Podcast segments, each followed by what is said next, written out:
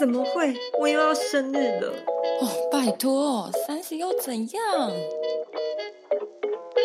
欢迎收听《三十又怎样》，我是一居，我是微微，又到了爱情的课题。人家说。三观的契合度决定了幸福的温度。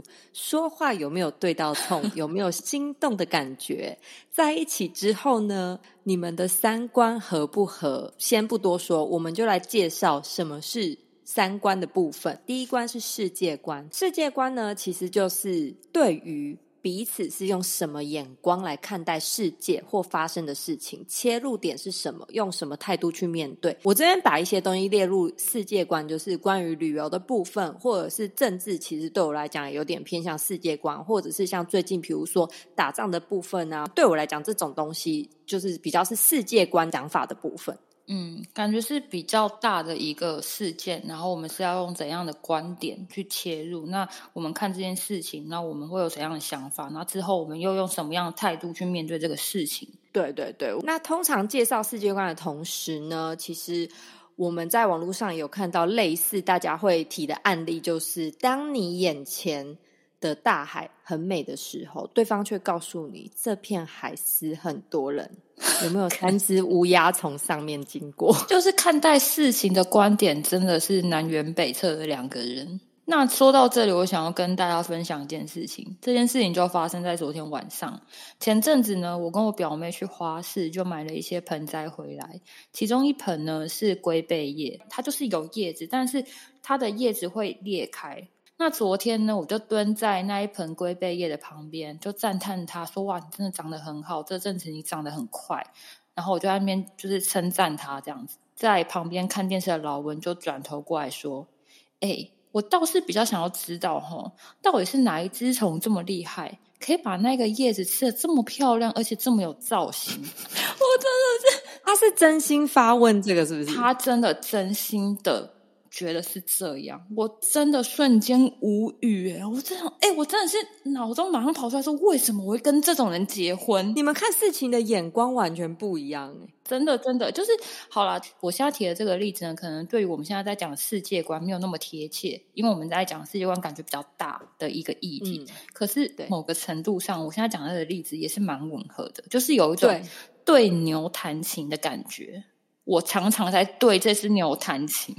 哎，你们切入事情的观点真的很不一样，但是不得不说，其实蛮好笑，超好笑的。你当下会觉得又气又好笑，对，这个就是化解的一个点，就是你能不能把就是这么北蓝的事情，把它觉得天哪，真的很荒谬，超好笑。这就是我看待老温的一种转弯的方式。好，说完好笑的，我现在来讲点正经的，有关于世界观的这一个点呢，我还有一个例子可以跟大家聊一下。其实我跟老温有个话题呢，就是只要其中一个人不先闭嘴，绝对会开始大吵一架的话题，就是同志议题。因为他的观点就是觉得同志这一个族群就是有疾病的人，他们的性向背后一定是某一种问题的存在，导致他们变成同志。而且老温会觉得说，他们的性向是可以被调整跟教育的，只是时间长短的问题。好了，反正。讲到现在呢，我已经屁股三把火。他说这件事情真的非常完整的诠释我和老温完全不同的一个世界观，而且他看待同志的眼光啊，还有切入的角度，还有以及最后对他们的呃看法还有态度，就是七万趴的跟我不一样。哦，同志这个议题真的是很多直男没有办法接受的，觉得这种就是。真的是世界观不合。对啊，我知道他对于同志的这个观点呢，是在我跟他交往的时候我就已经知道了。但到底我们也是结婚了，所以你说我们不相爱吗？好像 是，其实也没有很想要承认这件事情。但是绝对是要有足够的爱，才可以一起生活到现在嘛。真的有足够的爱，你才能去觉得好。我不要看你这些，因为你还有其他的好，就是会有那种平衡的部分啊。那第二点呢，我们要来聊的就是价值观。价值观是什么呢？价值观就是什么对你来说是比较重要的？在人生这条道路当中呢，我们在面临到问题的时候，我们怎么去做取舍？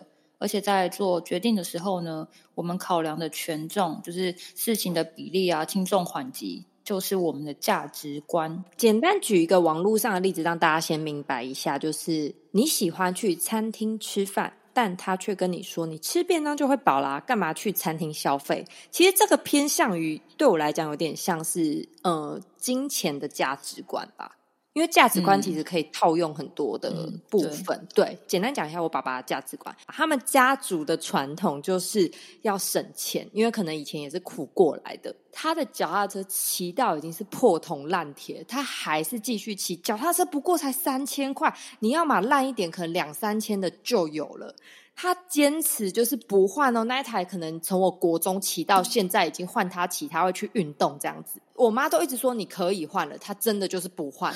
你都不知道我真的要气死，就是他在这些很奇怪的点，他就是会有这种金钱的价值观，就是那个那个怎么样那个都不会通。可是很神奇的是，你看我从小学音乐，我又学画画，学很多才艺，他这种钱他就愿意花，就是我觉得他心里的那个价值的平衡很奇怪。你讲这个例子，我真的是我不能说完全感同身受，但是我觉得。我可以理解你，因为我跟老文也是来自完全不同家庭。像我们家算是做生意的，前面有非常非常辛苦过。因为我是老大嘛，所以我我还记得我小时候两三岁，我跟我爸爸还有我妈妈，我们三个人曾经要一餐三个人吃同一个便当。我没有这么苦过，但就是妈爸爸真的很辛苦嘛，然后慢慢这样起来，妈妈也一直这样帮他。我们家现在算是过得还 OK，还不错，但是。还是有他们价值观，但是我们家毕竟还是一个做生意的一个背景。那老温家真的就像是你讲的，就是跟你一样是公务员，他们家就是老师啊什么什么的。我觉得我们价值观没有差太多，可是直到我们结婚之后，我发现真的不同背景的两个人。我们的价值观真的会差非常非常的多，对，就是花钱的方式真的是影响一个人。但总而言之，就是我可以理解你，对，因为真的是一个做生意的跟一个公务体系的人，这两个价值观差异实在太大了。对，而且他们花钱的思考逻辑都不太一样。老温家。他们也是这样想，就是很辛苦存钱，很节俭，然后小孩要什么都给他们，然后他们一定要希望小孩要好好读书啊，然后要补习，要吃的好，要吃的健康，什么都可以给小孩，但是自己过得很很辛苦，很节俭，自己也就 OK。对，就是这个，因为以父母的观点来说，真的是爱小孩啦，但是真的很心疼哎哦。就是如果我光看他们夫妻之间，我有时候就会气得要死。为什么他连这三十块的停车费，他都要计较停到那个？可能走路要十五分钟后的一块地，然后但是旁边就那个才三十块的停车场，他不要。可是平常三百块的什么东西他会愿意买？就是哦，好啦，这个也不多讲，这再讲下去可能要变成一集了。总之就是我不知道听众有没有有这种感觉。不要讲我，就是可能我公公婆婆可能会怎么样。我们家老温就是像你刚才讲的一模一样，就是这样。然后有时候我就可能去台北市某个公园，然后你知道。台北市的停车费就比较贵，然后他就宁愿在那边绕绕半个小时，死活不停，就是要找路边的，真的会在副驾驶座打爆气。我说现在最贵的是时间，你现在给我停进去，我不管他多少钱，现在给我停进去。好啦，这真的是每个人的价值观差异非常大。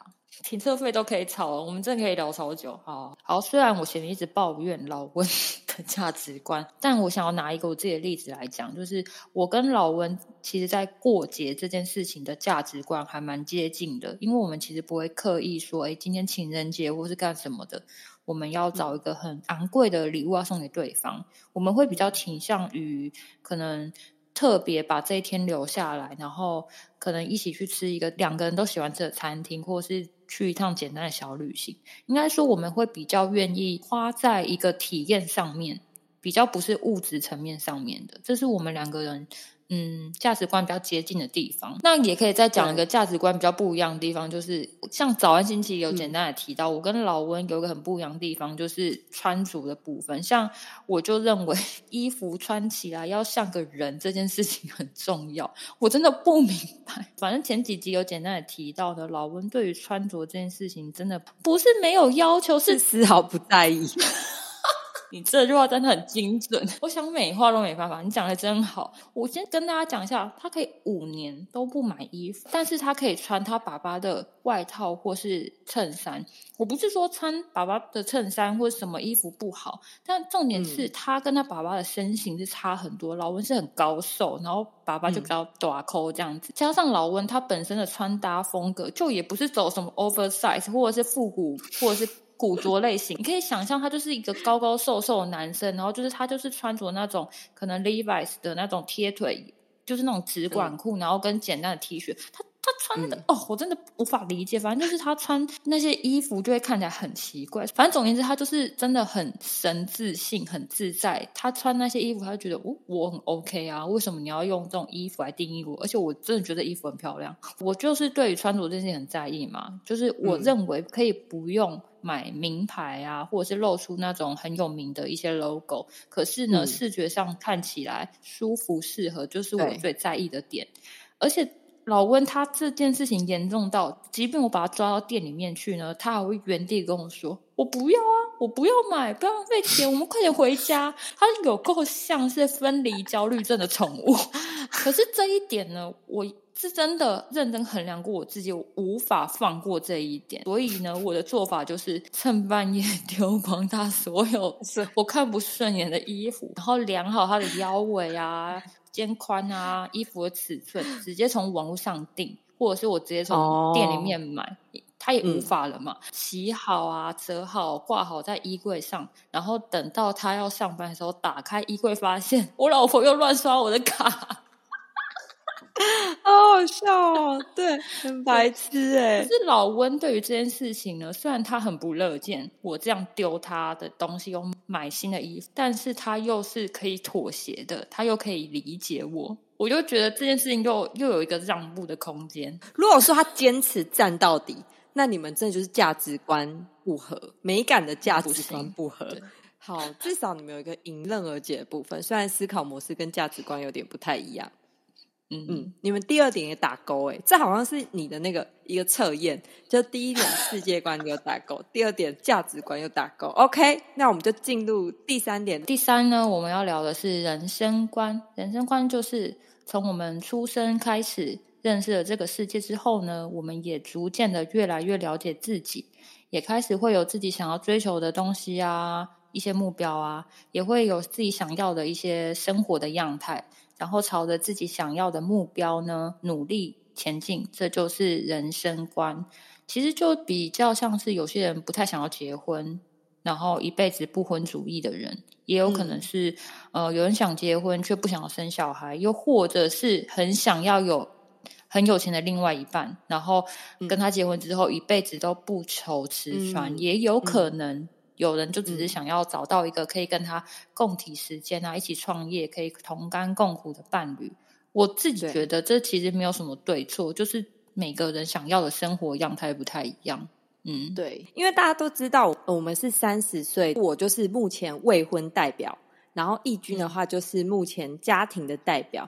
那我未婚代表部分，其实我的人生观是处于一个很不确定的状态，因为我也觉得我好像不需要婚姻，可是我又觉得好像又可以结婚，我也不排斥。我要讲的其实就是前几天我看到一个报道，是其实七零到八零年代现在不婚族越来越多。点就是在于，因为有很多的因素，家庭因素啊、经济因素啊，跟各种比如房地产升高啊什么之类的因素，或现在创业不易啊、疫情因素，所以导致于很多人是没有结婚的。所以应该还蛮多跟我一样，是对于人生观还处于一个动荡不安、不确定的状况啊。讲简单一点，因为他就是未婚状况嘛，他刚好又是三十岁，所以他对于他自己自己现在的人生观呢，也没有到真的很确定。嗯。蛮好的，一个很浪漫的一个未完待续的感觉，应该也有蛮多听众跟微微是差不多状况的。好哦，那我现在要跟大家聊一下我自己对于人生观的一些想法跟例子。嗯，就像刚刚讲的，呃，每个人都有自己想要选择的生活样态，也没有什么对跟错。呃，拿我自己来说，就是我自己对于我人生的原本设定，就是在。二十五岁结婚，三十岁以前生完两个小孩嘛。那这个想法呢，我认为是源自于我爸爸妈妈给我的观念，因为我爸妈其实就是在二十岁的时候就生下我。真的还蛮年轻的，对。那林妈妈呢，也就是我妈妈本人，一也一直灌输我早婚是一件很好的事，就是她会觉得说，嗯，你早一点结束，就是女人该尽的义务啦，就是他们那一辈观念。那你早一点结束完之后，你体力也比较好，可以赶快带小孩。你之后有更多余裕可以去做你更想要做的事情，这样子。嗯，所以呢，我多少都会沿袭到，嗯，我爸妈的婚姻模式，也会开始思考我人生的一些计划排程。也刚好呢，老温对于这个观念跟我来讲是接近的，虽然呢。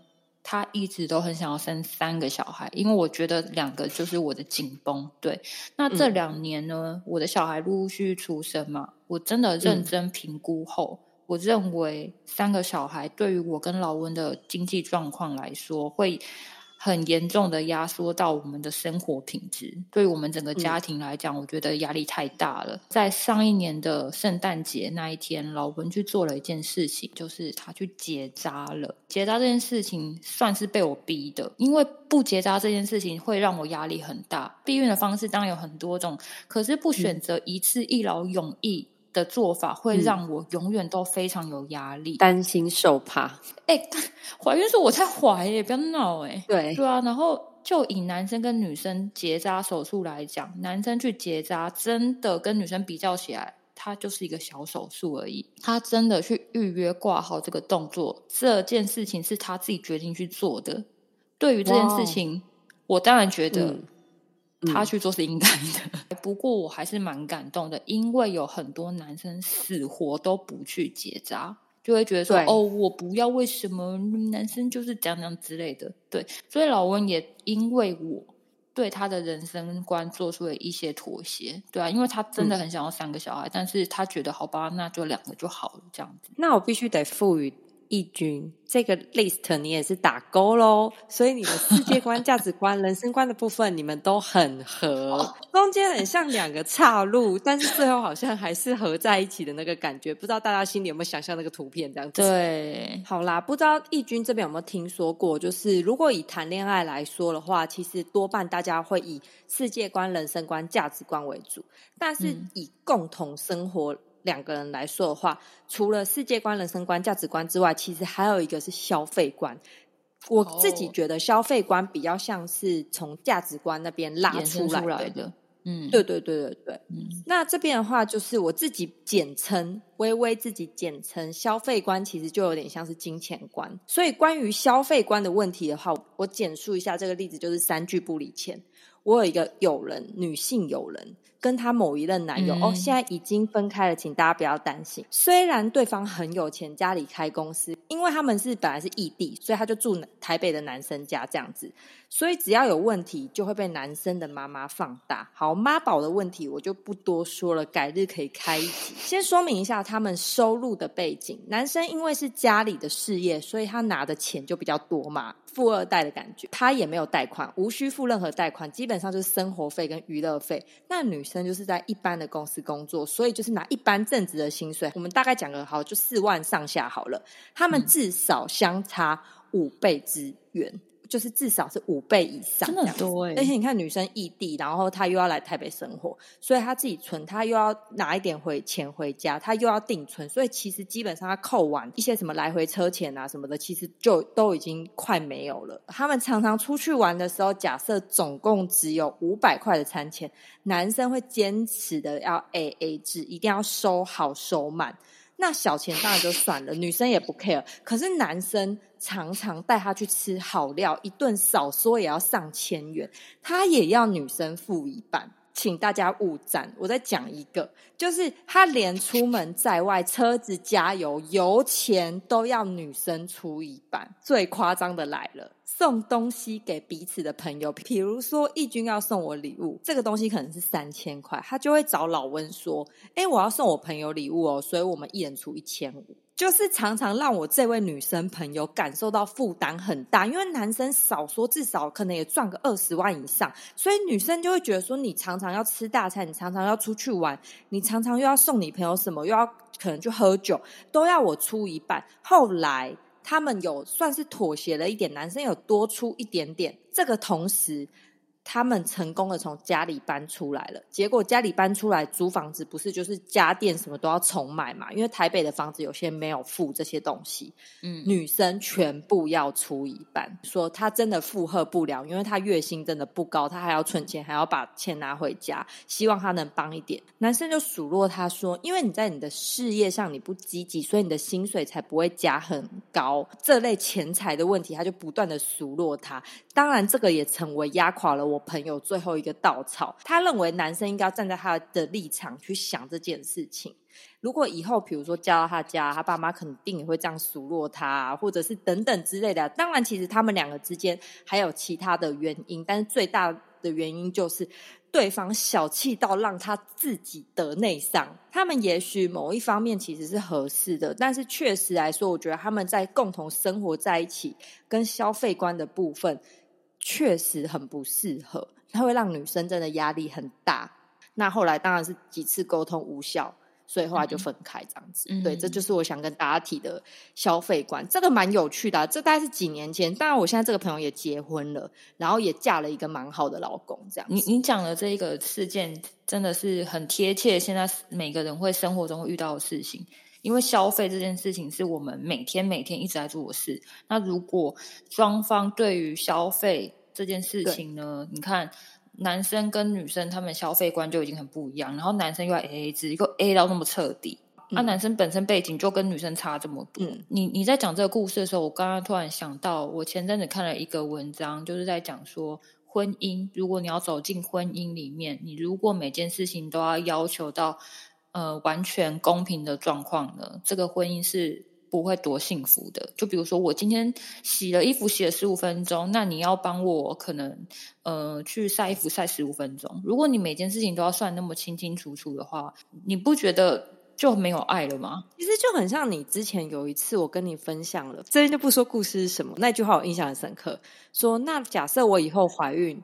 我肚皮租借十个月给你，那那怎么算？那个多少钱？哦，对啊，你真的要把事情算那么清楚的话，那请问我要流失多少女性荷尔蒙去养养育这个小孩？我生完之后，我整个脸都垮了，我奶都垮了，你要给我钱去隆乳吗？现在真的很想去隆。我认真，你可以减去没有关系。我现在胸部可能比现在小三的小女生发育都还还不 OK，但是我本身就已经很没有肉，然后又生完两胎，然后这两胎都有喂过奶，然后整个是。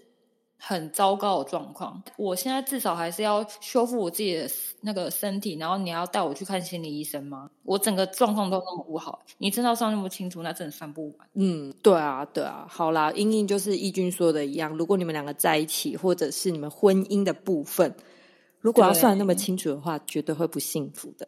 而且有时候薪资比例幅度那么大，哎，其实要是我的话，我赚那么多，我真的是会愿意照顾我身边的人呢，因为我会觉得没有关系啊，就是我不知道啦，可能每个人观点不一样啦。对对对，好，总而言之呢，拿我自己的例子来讲，我跟老温从认识交往到今年，也即将迈入第十一年，在这十一年当中，怎么可能都不吵架，任何观念都很合。不可能嘛？就是 只是多到不想拿出来讲而已。那如果要因为这些观念的不同，就决定说，哎，这个我没有办法接受，哎，这个我想要分手。那这边我想先补充一下，如果对方是坚决一辈子都不想要生小孩，那你认为生小孩这件事情对你来讲是人生中非常重大决定的时候呢？这观念的分歧就没有什么好逼迫人家硬要跟人家在一起，就这个不在此限。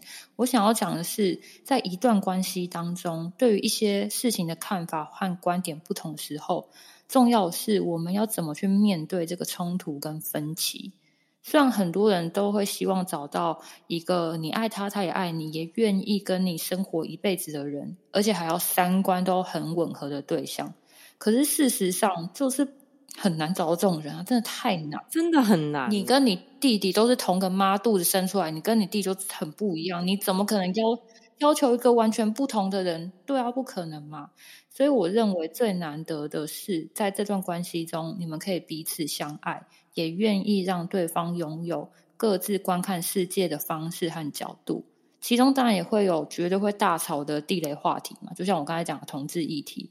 可是，在这个时候呢，先叫他闭嘴，嗯然后甩门离家出走。对没有，我开玩笑的。这招嗯用起来真的很爽，嗯但是真的治标不治本。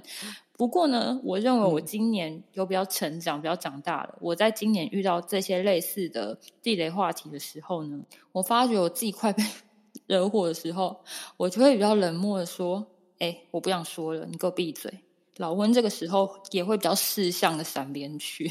那应该说婚姻中的智慧啦，就是毕竟我们成长的背景就很不一样啊。那我们从出生到现在所经历过的每一件事情，嗯大大小小的事情，从我们各自的原生家庭啊，到学生时期，或是再到进入社会，或是步入婚姻当中所面临到的人事物，都不太可能完全相同。而这些的经历都造就我们的三观，或是你讲的第四关这样子。所以我认为没有三观一百趴合的对象，只有你愿不愿意继续跟这个人生活下去的决心。怎么办？突然变成婚姻崩溃日记，是不是？对，